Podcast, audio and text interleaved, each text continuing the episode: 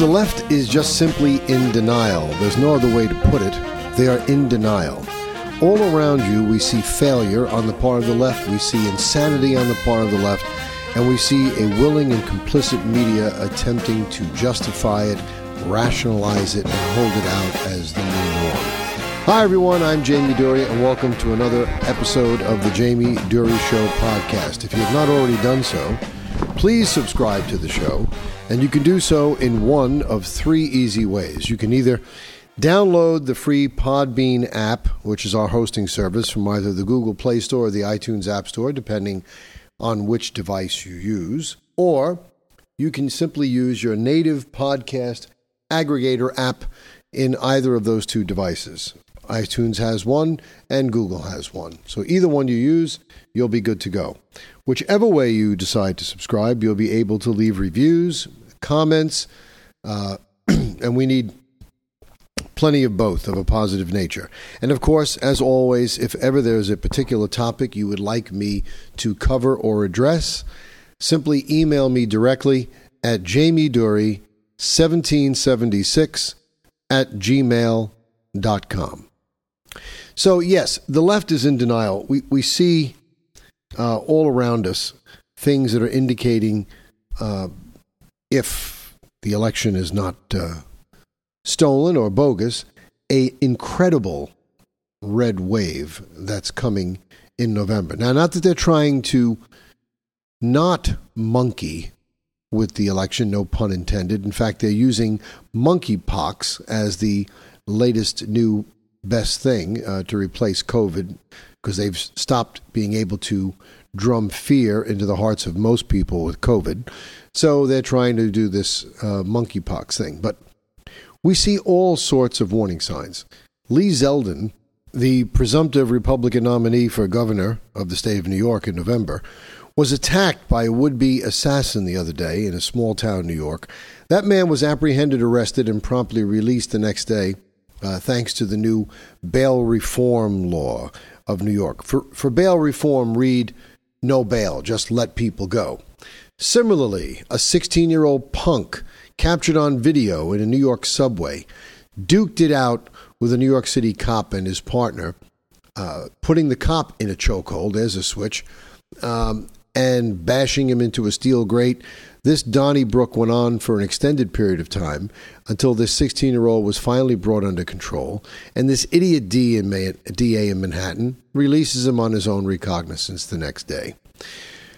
Lee Zeldin, I think, is a beneficiary of this would be assassination attempt, uh, coupled with this video of the um, thug assaulting this police officer, because now he has already vowed that if he is elected, he will not only go to work on changing this bail reform law, but he will immediately remove the Manhattan district attorney, who is a complete rogue DA. Alvin Bragg, the Manhattan DA, is simply out of his mind. You know, they used to use this term rogue cop years ago. Well, now we have rogue DAs, many of them backed by George Soros, inhabiting these local DA's offices. This is all part of, I'm jumping around a little bit, but this is all part of the complete instability uh, in the Democratic Party and in their philosophy on how to govern. You have crime rampant. You have people doing what they wish, criminals doing what they wish without fear of reprisal, without fear of punishment, and they want more of this. People are clamoring for change, and they don't want to bring it about. Now, when you allow people who are charged with maintaining public order and protecting the public, and you allow these people to be assaulted in the discharge of their duties, and have no repercussions whatsoever. No vote of confidence with this man being put behind bars and kept there until his trial. You have removed the ability of the people who are empowered to protect us from even protecting themselves. And I'm convinced that all of this anti police sentiment is what led to that assault because those cops were trying to subdue this man by sheer brute force and wrestling with him. Instead, what they should have done was probably just hit him like in the old days, knock him loopy or knock him out, cuff him, and the fight would have gone on for a lot shorter time, and there probably would have been fewer injuries to both parties overall. But these cops were literally handcuffed by the growing scrutiny that the media is putting on them. Now, why is all this happening? Why is this all possible? Well, a recent poll sort of explains it, and I think I mentioned this in a past broadcast recently. But for those of you who didn't hear it or have forgotten it, I'll mention it again. The nexus, the connection between the Democratic Party and the media, mainstream media, is absolutely undeniable and inescapable. In a recent poll, the only demographic group that said they agreed with the media and that the media spoke for them were college educated Democrats. Not high school educated Democrats, but college educated Democrats. Not high school educated Republicans, not college educated Republicans, not high school educated independents, not college educated independents. The only people that said the media spoke for them were college educated Democrats.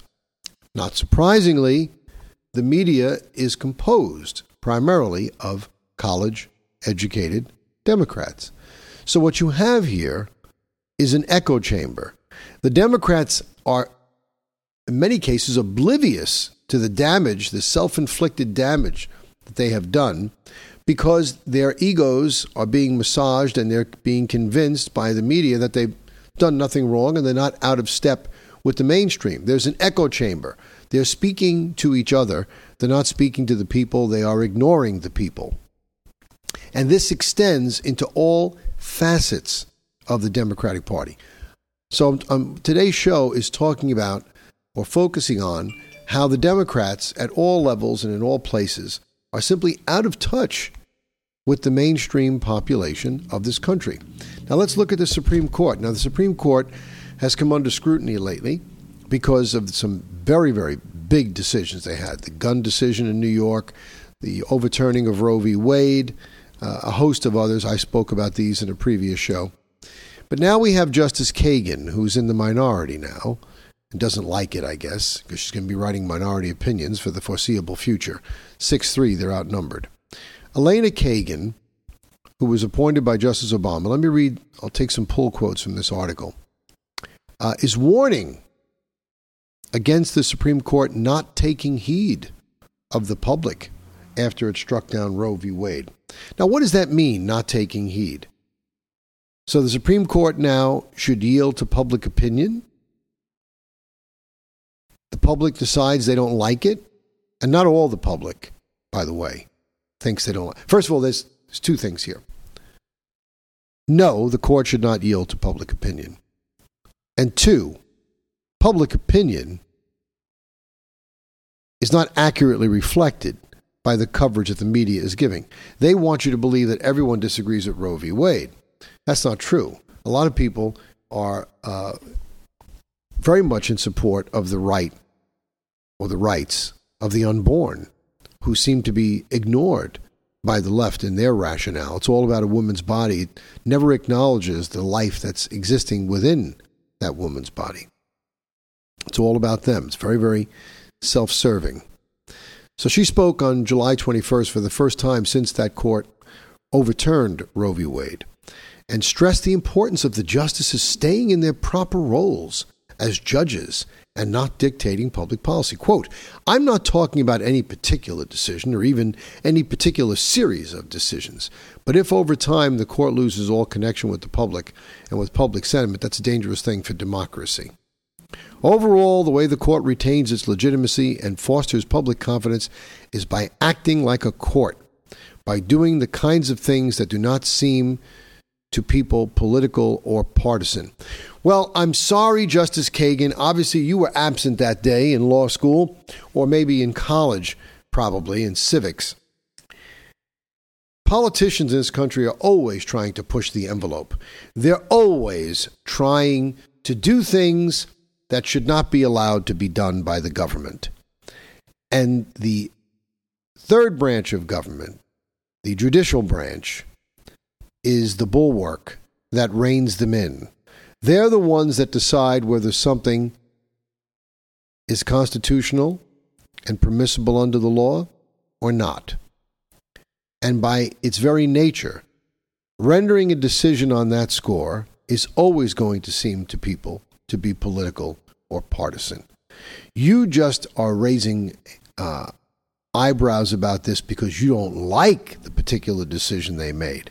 I'm sure you didn't think it was the court acting politically when they first handed down Roe v. Wade, which was decided on the most terrible and flimsy, flimsiest of legal bases, as we've discussed many times in the past on this show.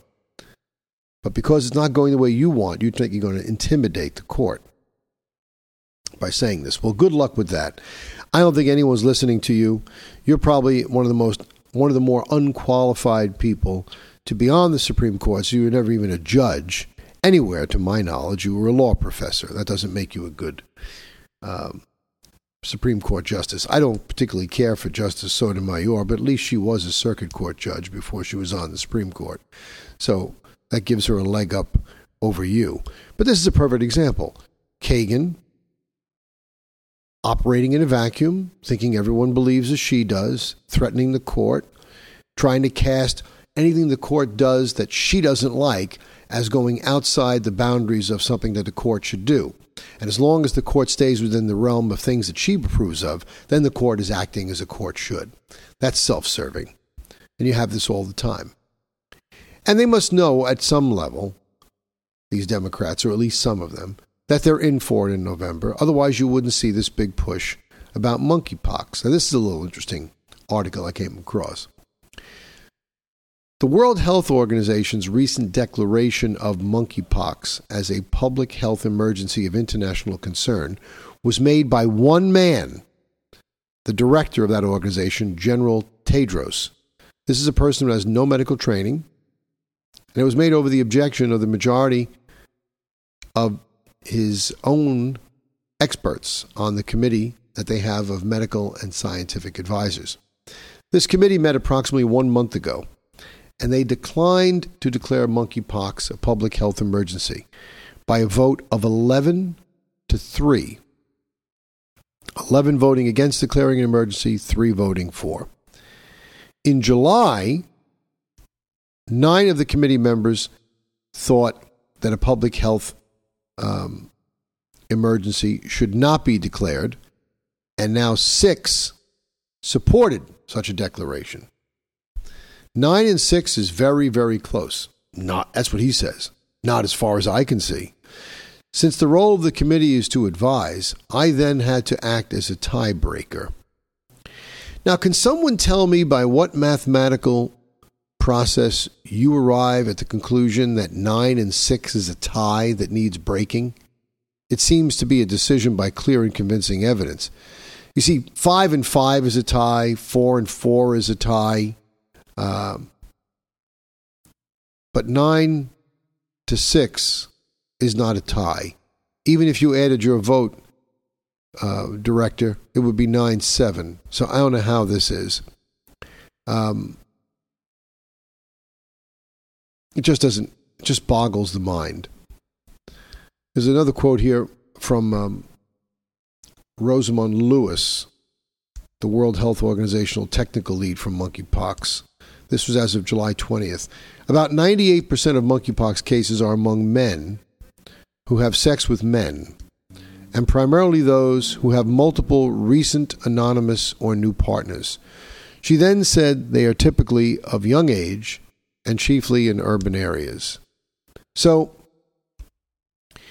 this is primarily, according to the World Health Organization, a disease which disproportionately affects homosexual men by virtue of their sexual habits, much in the same way that the AIDS virus disproportionately affected homosexual men. Who were the big people who were affected by AIDS? And the passage of time has not substantially changed this homosexual men, the female sex partners of bisexual men, and intravenous drug users. That has never changed. Yeah, there's a handful of people who, before the blood supply was more closely watched, were inadvertently um, infected by contaminated blood, but those are few and far between and were certainly the exception. So, again, the article goes on to say this raises the obvious question for thinking people Why is a disease that occurs 98% in men having sex with men now being applied to a worldwide, worldwide population of people, men, women, children of all ages, who do not fit this risk profile? So, what I would say to you is if you're a man and you're homosexual and you want to have relations with multiple people and live a devil may care lifestyle, then go out and get a vaccine, which is now experimental for monkeypox. Get whatever side effects come from the vaccine, or maybe change your promiscuity level and try and keep it in keeping with something a little more um, common sense based. And then maybe we won't have this problem. But for now, to force the rest of us who are not at risk because we don't engage in these behaviors to take a vaccine and have to live under maybe lockdowns or God knows what else because you want to declare monkeypox a virus based on the word of this one man. This is this is horseshit. This is going to be used as another excuse to try and control elections. And what is the monkeypox virus? It's been known in Africa primarily as a disease of ground squirrels since 1958. So how it got the name monkeypox is quite beyond me. Um, it's a zoonotic virus, which means simply means that it lives in an animal host, but it can spread to monkeys and humans with close contact and poor hygiene, though it takes much higher viral load to cause the disease in monkeys and humans. This is what the article is saying. It's one of several different pox virus infections, though it is much milder than smallpox, which was essentially eradicated with the successful long standing worldwide vaccination. It is a DNA virus more stable than RNA viruses like COVID, Marburg, Ebola, Lassa, and others, and this group. How do you catch it? Well, obviously, we've already decided. The virus is in the bloodstream, which means that there is a live virus in bodily secretions saliva, semen, blood, open skin lesions, pox scabs, vaginal secretions, feces, soil linens, or clothing from an infected person. Now, this is interesting because I remember from research that I looked into that was being done way back when about AIDS, even though the HIV virus lived in saliva, there were other things in saliva that made it very, very difficult for the transmission of that virus just because of saliva. It was almost all of it from receptive anal intercourse. And this I was told by a physician who specialized in this stuff. He said because he says the amount of unprotected oral sex that is engaged in by homosexual men is so indiscriminate and so high that if it was readily transmittable through that um, means, virtually every homosexual man would have AIDS. There'd be no avoiding it. So it was a very lethal disease, but it was not as infectious as people think. It wasn't as easy to catch it people think. Now, maybe this monkeypox is more so, but it's not affecting the population at large. The population at large is not at risk and never will be at risk for it. So, why all the panic if there's not some political overtone? So, that's something uh, that I find uh, disconcerting. I really do, to try and put fear into people over this nonsense. But let's get back to that case of the cop being assaulted by that man.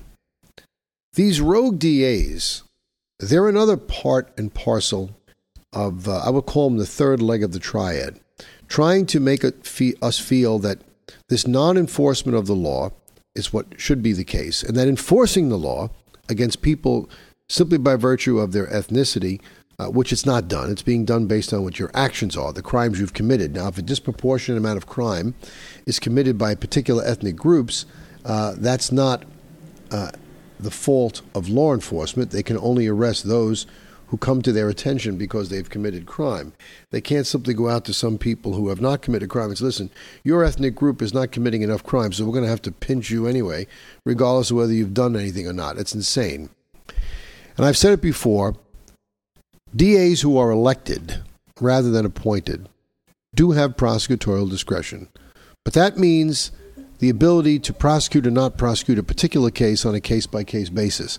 It does not mean that they have the right to wholesale declare they are not going to prosecute entire categories of crimes or particular crimes, regardless of how many times they're committed and who commits them. We're just not going to prosecute this, this crime.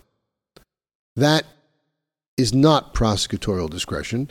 That is an elected DA substituting his judgment for that of the people as expressed through their duly elected representatives in the state legislature who have passed these laws. Now, the state legislature, after debate, passed laws against resisting arrest in New York State. They've passed a no sock law, meaning that even if you know the officer is wrong in arresting you, either you know he's wrong because the officer is, re- is arresting you for a crime you did not commit and he should reasonably know that you did not commit it, or you know that he's arresting you for a crime that doesn't even exist. Even if you know all these things, you cannot resist the officer in the street. You can make your case before the desk officer when you get there. You can make your case in court. You can hire a lawyer. You'll be, I'm sure, compensated for false arrest. But as a matter of public policy and public order, you cannot resist. Now, this man is not innocent. He jumped a turnstile, so he's got no basis to resist. But the legislature has already spoken on this after extensive debate. There's a reason why they had these laws. And they've never been held to be unconstitutional or illegal. So for this, these DAs to simply arbitrarily decide they're not going to enforce them is a betrayal of their oath of office, and it's a betrayal of their duty to the people. So these things have to be corrected. So I urge everyone in New York State to go out and vote for Lee Zeldin and hope that he will displace this Alvin Bragg, and hopefully that will be a wake up call for some of these other rogue DAs throughout the country because we're living in an alternative universe. So what I'm trying to get at by just jumping around here today and showing you these examples is that I don't want any of you to lose heart about the future. I don't want any of you to lose heart about future elections because everything you're hearing, you're hearing filtered through a extremely biased media that is complicit in helping the Democrats achieve their nefarious ends, which is the complete end of democracy in this country and turning America into a socialist and then a communist state. So do not believe anything you hear from the mainstream media. Do not believe that Trump's star is fading. Do not believe that um, uh, people don't want him to run again. If you're hearing that, you're hearing things that are echoed by the left uh, or people who say they're on the right but are really in bed with the left. Don't buy into it. Almost every Trump endorsed candidate wins. What does that tell you? That the man doesn't hold sway with the conservatives and Republicans in this country? He certainly does. In just a little over a year and a half, a thriving economy where gas prices were below $2 a gallon has tanked. We saw gas hit $6 a gallon briefly and now it's hovering around 450 or so. It's crippling people. People can't afford to pay that. And then the White House, again, alternative universe, alternative reality, saying that they we've had the most precipitous drop in gas prices ever in the history of this country. Well, that's true. If you don't mind taking credit for the most precipitous rise in gas prices first, and that precipitous rise going from $2 to $6 far exceeds the precipitous fall. I wouldn't be laying claim to that if I were them. That's rather like the Carter administration saying that the military buildup that Reagan has started really began under them. Well, yeah, it's true. Maybe in the last year of his administration, he started building up the military after having cut it to the bone in his previous three years, leaving us defenseless. It's part of the reasons probably why that mission in the desert to rescue the hostages failed because the equipment wasn't maintained properly, because the budget that the United States military had wasn't what it should have been.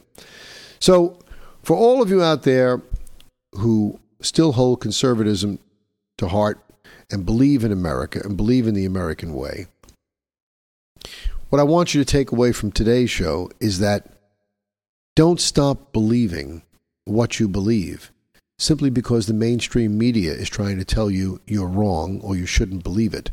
Because they're not speaking to you, and they don't speak for you. They're speaking to each other. College educated Democrats. These are the same idiots that you see still wearing masks, even though we all know they do nothing for you. And you can't tell them that because they, oh, it absolutely does something for you. These are the same idiots you see driving alone in a car with the windows rolled up and wearing a mask, protecting themselves from who and protecting from them who else. These are unstable people. These are people who have lost touch with reality. These are people who live in an alternative universe. And we don't have to live in it with them. For the Jamie Durie Show podcast, I'm Jamie Durie.